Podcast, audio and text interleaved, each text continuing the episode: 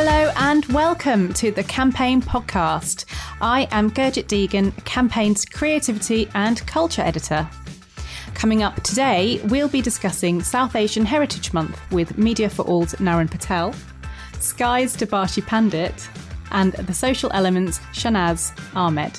But first, I'd like to welcome Imogen Watson, our work and inspiration editor, to discuss a couple of the articles, uh, the latest articles we've uh, published this week. Hello, Imogen. Hi.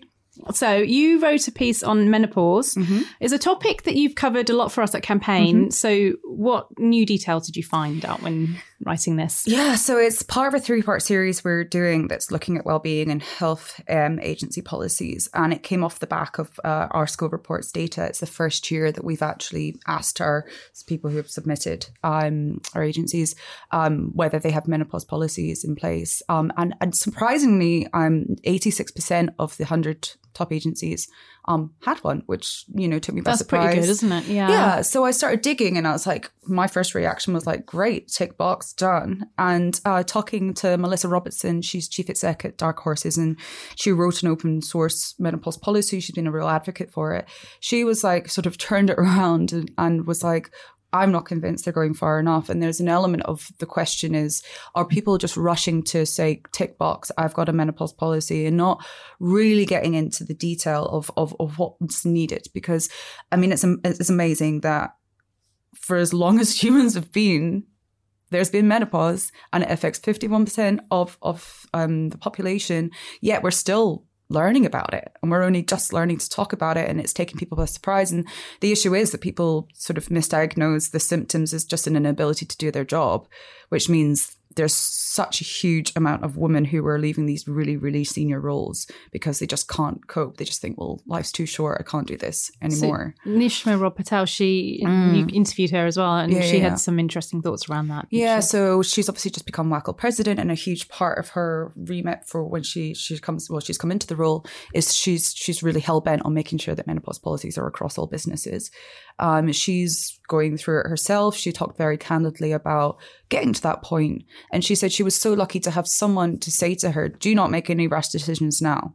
Because, you know, that's what needs to happen. I think the case is you can have menopause policies in place, great as long as you know do people know how to find them do you know where they go. Are you having education around it? Are you having these programs to make sure that because it's not just for people experiencing menopause it's more for people who do, either don't experience it like men or younger people who don't quite understand what it means mm. to be able to support people when they're going through it and to stop them leaving these jobs. So mm. whether it be you know you're having one of those moments and you're you're having a hot flash or you know memory loss and just you know making light of it. I think that's another thing like you can you can you can't you can make light of these situations. You sort of have a little joke and be like oh menopause or something like that. You ease it in you have a moment and you and you make things better. And it just there's just a lot of progress to be done on on opening up the space and talking about it further. Um so i'm quite sort of up for digging into this issue even further than we've got before.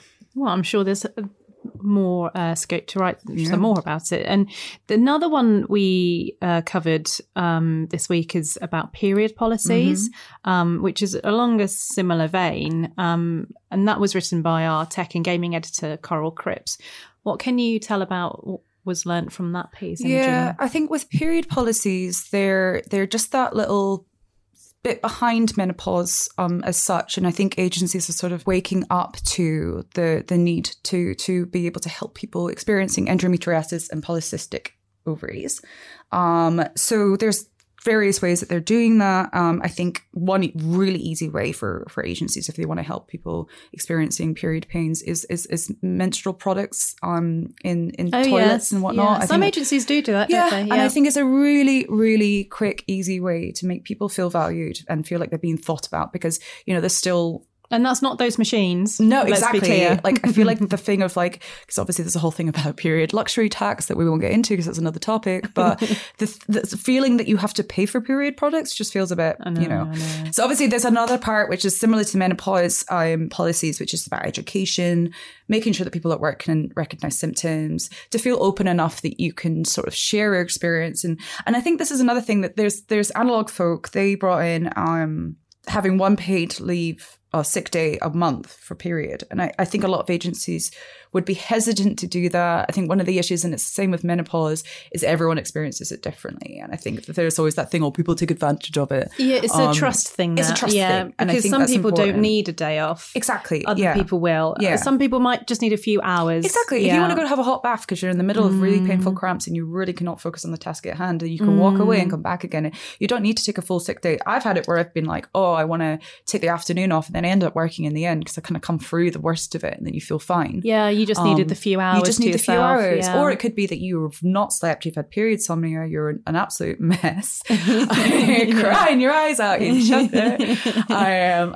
and um, then you need a day, and it's good to be able to just vocalize that. I think the thing is, the reality of it is, it's so. For some people, it is so painful and it is so frequent that we really need to be doing something about it because it is a case of the fact that it's not enough to just say, we'll just continue how we've been doing for years and not acknowledging the fact that it's just, it's a really, exactly. Mine is a bit in my life. yeah, and, and it's a thing that agencies are recognizing. Perhaps not enough agencies. Mm-hmm. Yeah, and I think Um, and and I think the further along the of, we get into this, it's like this holistic view on female health and women health in Mm. general is is the fact that you know we can look at this from a sort of wider sphere, which is from period through to menopause, fertility, you know, all the sort of things that come into this like womb as such. And I think there, I, I just think agencies need to be talking with staff frequently learning from what people say, learning from what they need and what they sort of will make their lives better. And I think we'll just get reach a better point where, you know, there was one thing from menopause, the menopause piece that um, I wrote that really shocked me, which was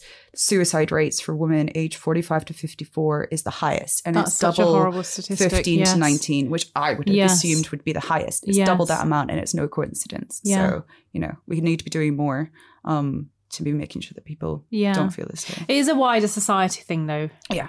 100%. We, we as a society need mm-hmm. to better understand women's health. And I think even like, so my mom experienced it for 10 years. She didn't want to talk about it. Well, she didn't, she just, lots of mm. people's experiences, they don't mm. talk about it. And I said to her about, you know, explaining why it's good to talk about it. And she was like, why would I want my work to know about menopause or what I'm going through? And then talking to her, explaining why, she was like, oh. It's a generation thing. It's a as well, generational it? thing, and I think yeah. that you know generations coming through it will get better and better. Mm, definitely. but yeah, I think there's just so much work that needs to be done on it. Great. Thank you, Imogen. On to our main interview today about South Asian Heritage Month. I'd like to welcome Naren Patel, Chief Executive and founder of Media for All, Shahnaz Ahmed, Director of Creative and Innovation at The Social Element, Debarshi Pandit, Senior Vice President for International Business and Head of Multicultural Business at Sky. Welcome to you all. Hi. So, for those of our listeners who are not aware of South Asian Heritage Month, it runs from 18th of July until the 17th of August. Um, it was set up in 2020 to celebrate the contributions that the South Asian communities uh, have made to the UK. Um, the theme for this year is stories to tell. So, I'd like to explore the experiences of people from a South Asian background in our industry in advertising and marketing. Um, Shahnaz, I'll come to you first. Um, how have you found working as a creative in this industry?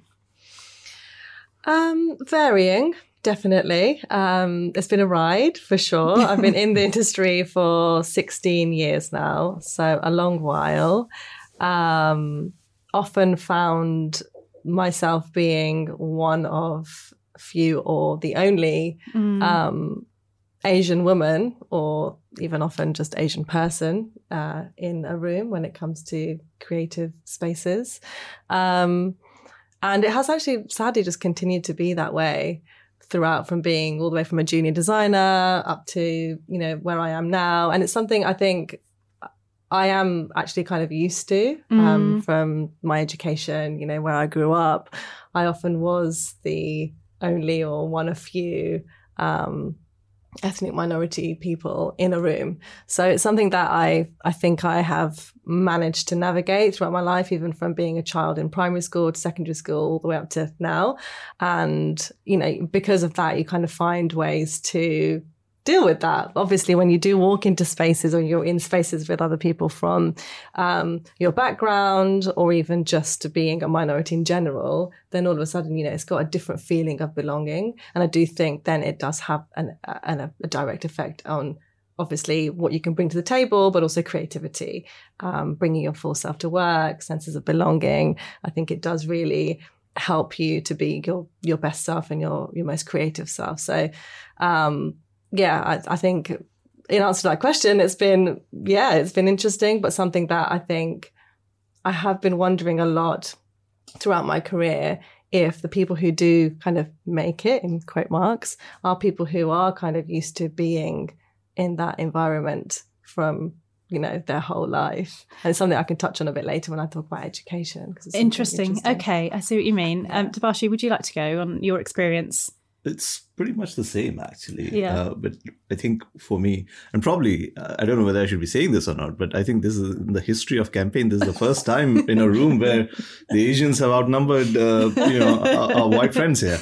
Uh, but he's talking about our producers. So, uh, but uh, jokes aside um, I, I, think I, I, totally empathize with you um, you know Shahnaz, and I, I, do understand because i do relate with it because not only um, am I, speaking of myself, so I moved into the country about 21 years back, right? So not only was I South Asian, but I was also an immigrant at that. And uh, even though I had experiences of working in India, Singapore, Dubai before I moved here, none of that was was valuable or appreciated by the creative or the media uh, fraternity and industry here because they always think the sun shines from New York and it's in London.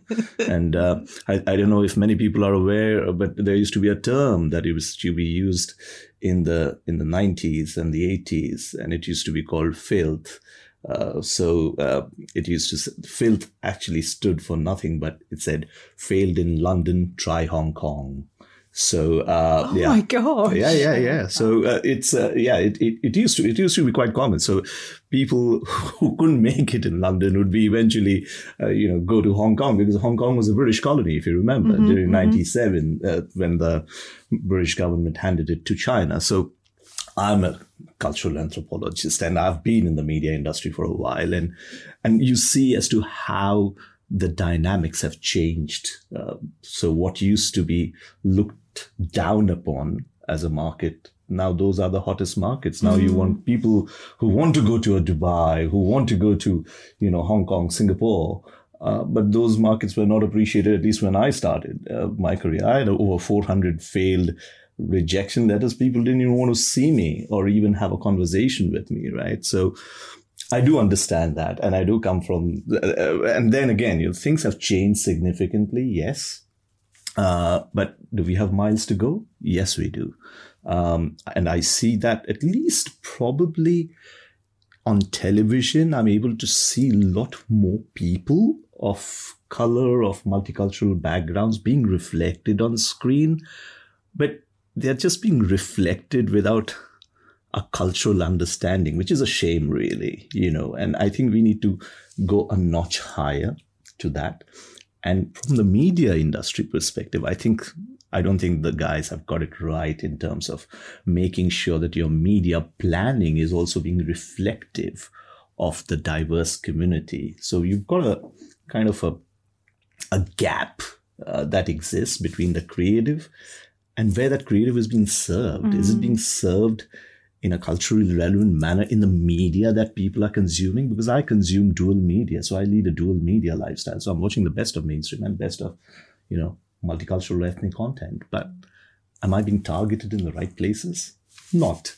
So that's where I think the status quo is right now. So yeah. So let's explore that point yeah. uh, later on as well. And Naren, I just wanted to ask about your experience in in in our industry. Yeah, so I'm, I'm slightly different. Um, so I got really lucky actually, where I spent my career in out of home, um, 30 years. Um, but I got in in the early 90s, and uh, the CEO took a shine to me, and kind of I was MD of the business in five years, um, and never actually worked in teams for people. You know, I was just I came in as a as a business analyst, um, and it's quite strange. It wasn't until kind of you know, the IPA census data started coming out in like 2015, 2016. Kind of, I was looking at the stats and I was going, damn, this, um, you know, I'm the lucky one here. Um, and I think because I was leading a business uh, we naturally had more diverse talent in in in our company than the normal. Um, but actually, I, I I had a really great experience. Didn't really have any issues. But I've often looked back and I've just gone. I just got lucky because I got in, and I was senior really fast, and therefore um, the opportunity wasn't there for others um, who who were probably treating you know people badly in other organizations or other industries to have that have that on me. So um, I'm the lucky one in the room. Okay, so there, there's a bit of a theme there about how businesses in our industries work with uh, South Asian employees, and as you mentioned, education. How how better can uh, agencies and media owners, you know, support their um, South Asian employees? That's a great question. And I think just off the back of the, the lucky piece, I really think that's such a, a key word that comes up for me as well as an experience in, in the industry is I, I do feel like I have gotten past certain hurdles thanks to opportunities given to me or offered um, and being one of the one of the few lucky ones where many others haven't been lucky um, and because of that, when going back to the fact that you'll be in spaces where there aren't going to be many people who look like you, I think for me, it's it's not so much cherry picking and percentages and numbers of who's in the room. I think it's actually just harvesting and fostering a culture of belonging. Um, and I think that comes from leadership. I think it comes from the top. So I've just joined the social element two months ago, about seven or eight weeks ago. The founder is from the LGBTQ community. She's the CEO and founder.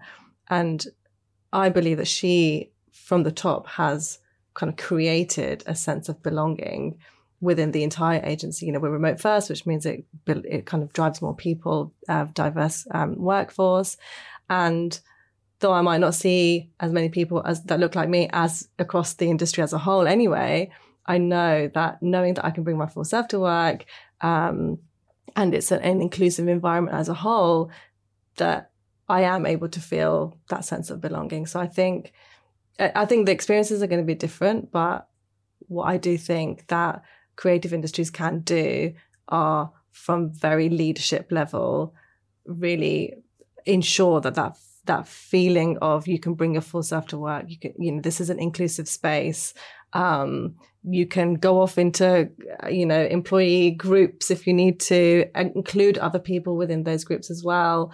Um, celebrate moments like this, not just this one um, community, but all. I think you just have to see. That's the thing. Like I'm seeing, yes, South Asian Heritage Month, absolutely brilliant. But if I see the same company or same environment celebrating other minority groups, that just for me think I think okay, they're going to get me, even if it's not, every, you know, even if I'm not seeing myself in every single room. Naren, do you agree? Are your um... Mm. yeah? I think it's really. I think it's been interesting, and I'd say, um, you know, so I used to run a business, right? You know, 250 people in it, um, and it wasn't really until 2017, 2018 that I felt comfortable celebrating Diwali in the office. you know, so if I couldn't do it, you know, I think the environment just wasn't there, you know, within, I think within culture, you know, I think um, uh, as uh, people from South Asian backgrounds, we're generally taught to be humble, you know, don't disrupt the, you know, the status quo, fit in, work hard, head down.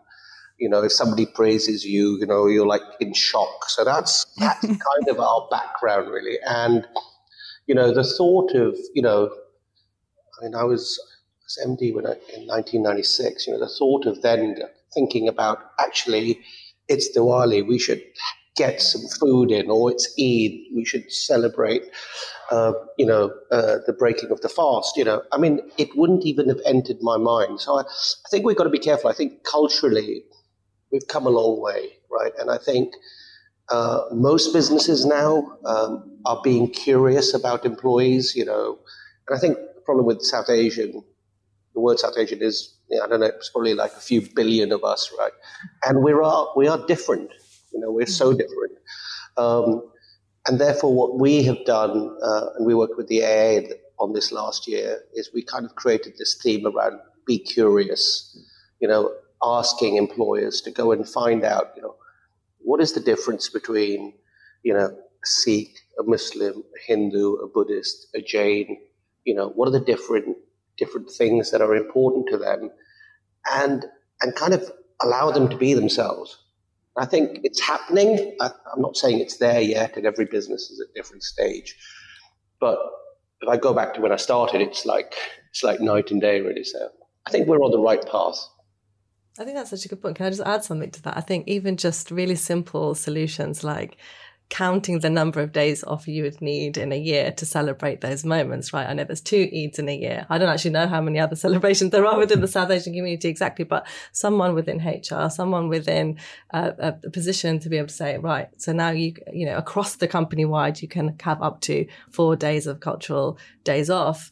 And if I can go off on Eid day and the company celebrate, you know, you wake up on morning or the day before Eid and it's like happy Eid, those celebrating, you know, you know, those people are going to be off work this week or this day or whatever it is. That's just that great. I don't have to, you know, I don't have to take my extra PTO to then go and celebrate Eid with my family. Sometimes I'll miss it because I've got too much on, you know? So I think just little even additions like that could make a huge difference. Mm-hmm. I think companies are kind of making an effort in that because, um, so I've been, uh, I was the co-chair of uh, Multicultural at Sky, which is our employee network. So I was the co-chair for four years. I just stepped down earlier on this year after leading it for four years. So it was, uh, but like you said, you know, it needs to come from the top. So fortunately, we had the blessing of our exec sponsor at that point in time, Stephen Van Rooyen.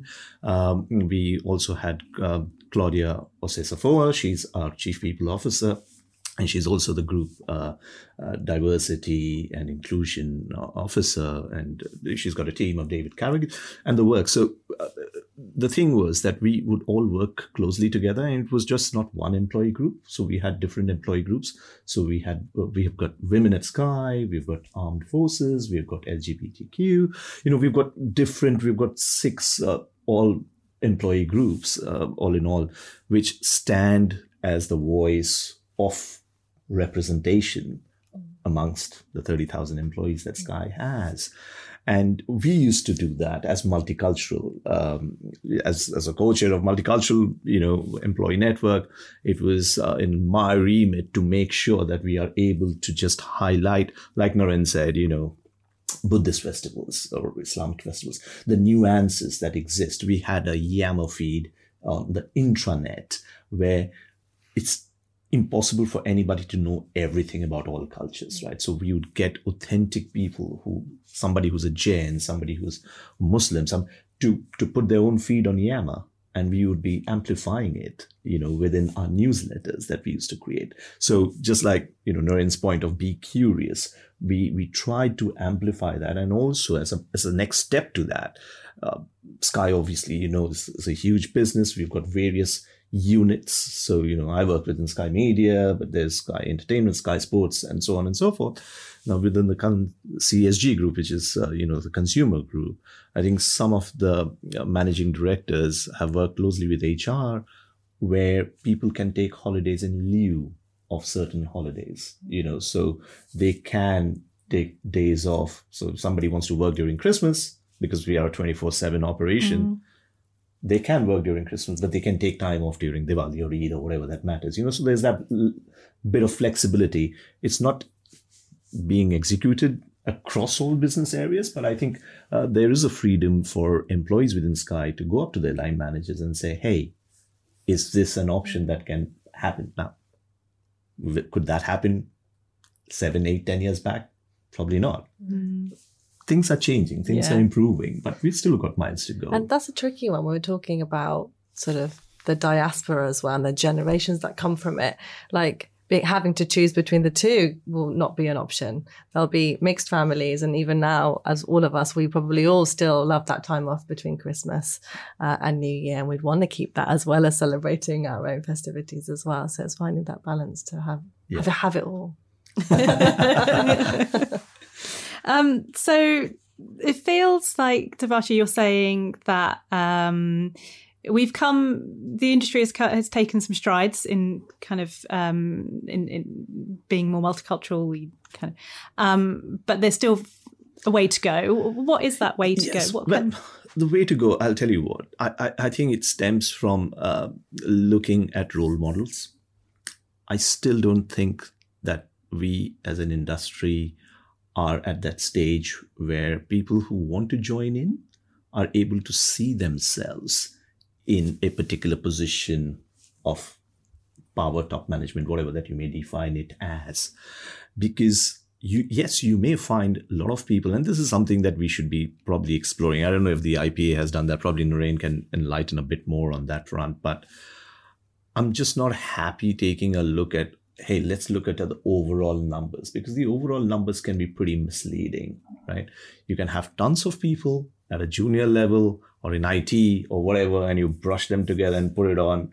But if the upper suite is not inclusive enough, I think that's a challenge because what happens is that people get frustrated and they leave mid management or whatever because they have hit that glass ceiling. Mm-hmm. They don't see any way forward.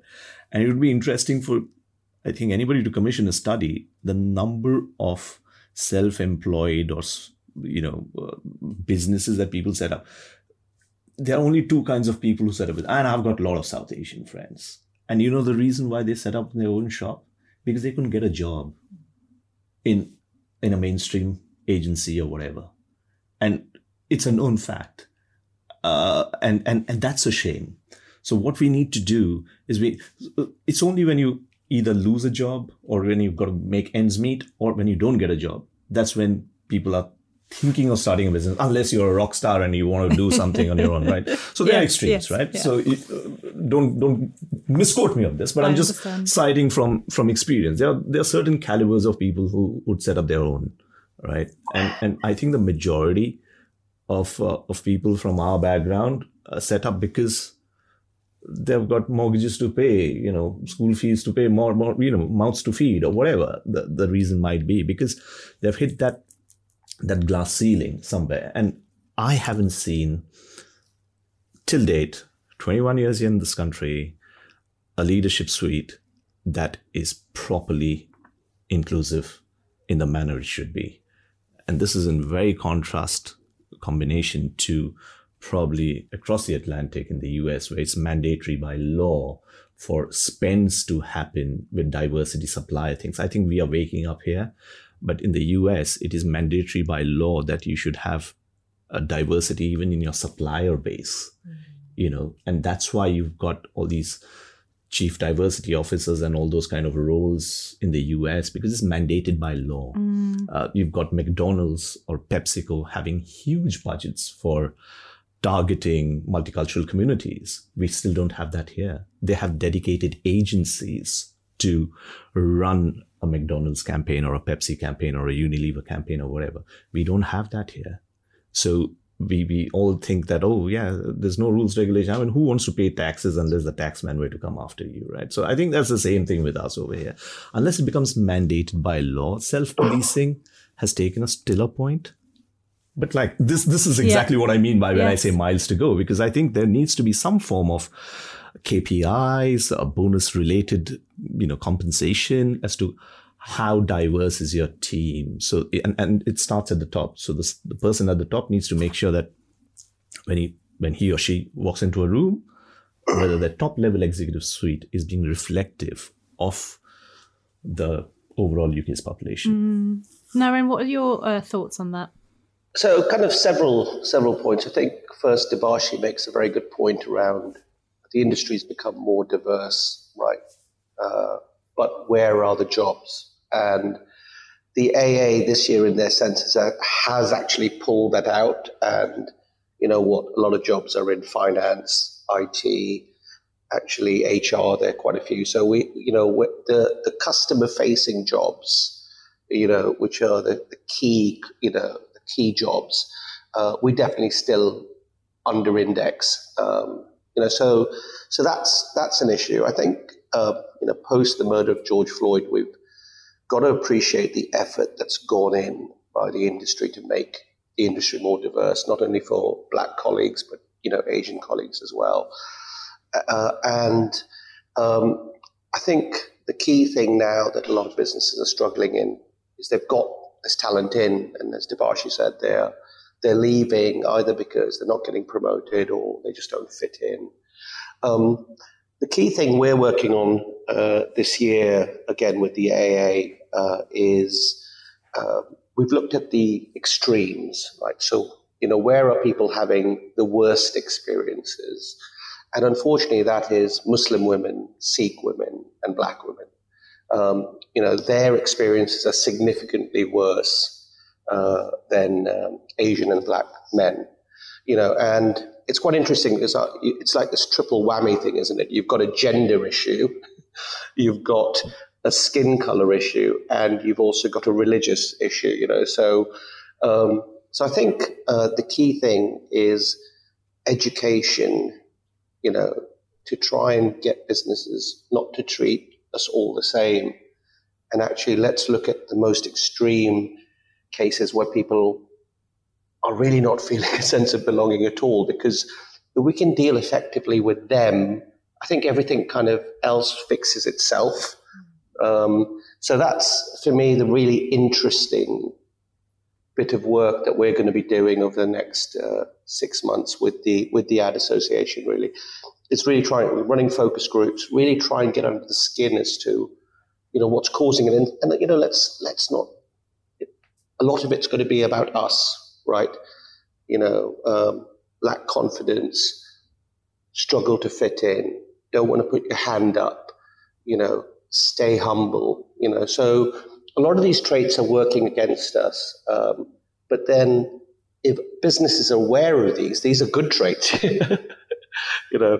Um, they've got to kind of start recognizing this and, uh, and, uh, and kind of educating themselves really. So that's that for me is kind of the key thing. I really agree on focusing on the most marginalized groups of people to help come up with solutions and that comes within the workplace and you know the the, the varying intersections like you just mentioned um, but equally also in sort of creative ideation all the way from strategy and briefing through to production if we start to think of creative ideas and think about the most marginalized or the, the, the least thought about group of people first, we just come up with richer ideas. Like if you think about, you know, I work in, in social media, coming up with ideas, um, helping brands to really shine on social. If we think about, um, a, person who won't be able to um, hear very well, um, or someone who won't be able to see very well um, on their mobile devices. We're creating better content because there's more contrast, there's subtitles on screen, etc., etc. So I think if we can layer on those intersections and try to find our solutions, whether it's in um, the content that we're putting out in the world or how we're um, you know managing our um, agencies and companies i do really believe i found through experience that that is one of the the best ways to find those really um, wonderful solutions that actually does then resonate and suit everyone. I, th- I, think just coming back to the other point Debarshi made around you know the problem is we don't have a stick right? We've got lots of carrots. Um, and I think more and more when I speak to clients and I speak to people in agencies, there are more briefs going, you know, if you want this business, tell us the makeup of your organization. Really, because I think with us, you know, the only time people are really going to change is if they think the ad dollars are going to be taken away from them, really. Yeah. Um, and I, I, you know, I'd like to see that get accelerated, really, with more advertisers you know, really mandating their agencies to go, right, okay, before you put money in with media owners, you know, make sure they're doing the right thing. Um, and I think this will become more and more prevalent as, as time goes by. That is an interesting point. I wanted to ask as well is how can brands better target? And I think Debarshi, you mentioned a bit earlier with the planning of the media. Yeah. Um, so how can brands better uh, target South Asian communities? See, it's a very simple thing. And um, when I was at Omnicom, I spent six years at Omnicom, uh, what used to be OMG Ethnic, now is OMG Unite. Uh, there was a very powerful brand uh, I'm not going to name the brand, but it's a high street brand aimed at women. Probably that gives you enough, uh, you know, ideas. And I met the marketing director, the global marketing director of that particular brand, and it was a very simple exercise. The The challenge is nobody takes it to the top, right? And this is what I'm saying. the, the media planning and buying is being done by typical middle England, you know, white people who don't have any understanding. I mean, and I'm going back in time. Uh, so uh, I was at Omnicom from 2010 to 2016 and 2016. So this is about 2012, you know, and uh, they didn't know that actually you could do a, a run on Barb with a breakdown of Indian, Pakistani, Bangladeshi viewers, right? So I literally embedded myself. I sat down with the media planner and I said, you can actually do a cut on this.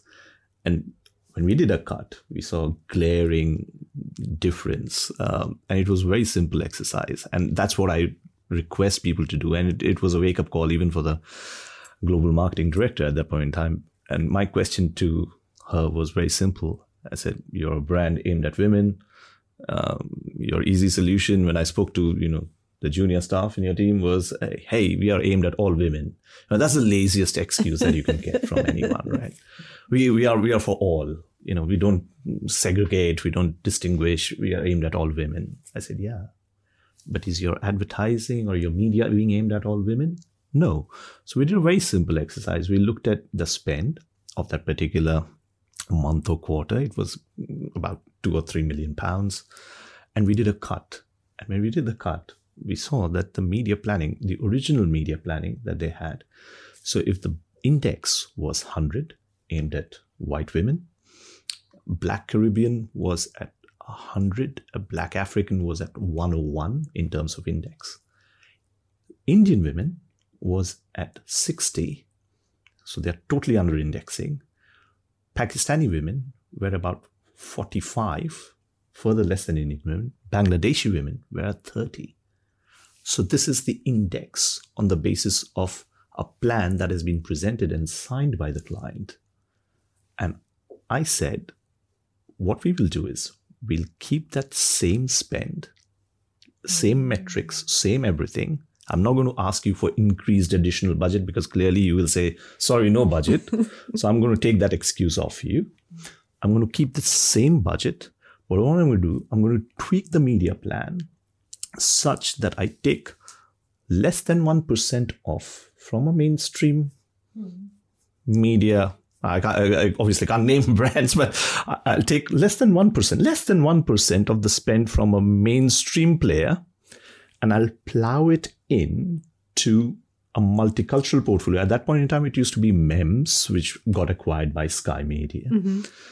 And I said, we'll take less than 1% of that spend and we'll plow that money into these channels mm-hmm. that are being aimed at these multicultural audiences. And let's see what the difference is.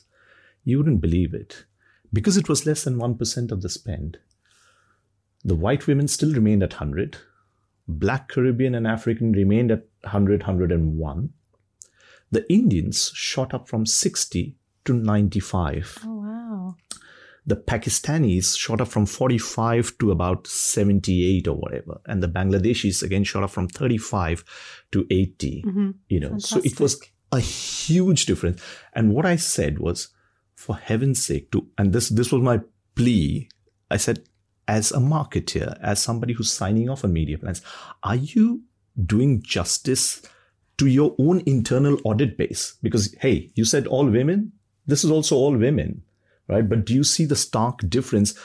Because I think you know you need to make a bit of effort but I find that everything has become so automated and so computerized and so everything. And you know, the, the, the system breaks it down. Yeah, yeah, allocate X amount to this, X amount to that, 100 media spend. And then we've got the share deal concept on television broadcast, which again leads to complications. So there's, so there's, there's lots of stuff, but I'm saying this is an, how many people are going to volunteer to do that exercise for so many brands that exist, for mm-hmm. so much spend that you're going to be doing? It's impossible unless you've got a dedicated unit set up that does all these things, right? And this this was my question, saying that you need to take a look. And that's why my plea to advertisers is when you're commissioning your ad dollars for media planning and buying, make sure that is also being reflective of the internal audit of your consumer base. So if your consumer base is diverse, make sure that your media plan is diverse. If your consumer base is not diverse, by all means, just go ahead with whatever that you're doing. But marketers also don't do that because, again, the person who's controlling the ad dollars are not diverse enough. You know, there isn't anybody. Uh, so th- this is the challenge, and uh, it's you know what. Mm. But, but like Narendra did mention, I think we are in a far better place than we were in 2020, where I I just don't want to have that same dialogue. So I'm, I'm having the same conversation every year on year, and you see it move by an inch, mm-hmm. by an inch. But I think we need to make some strides if we are really serious.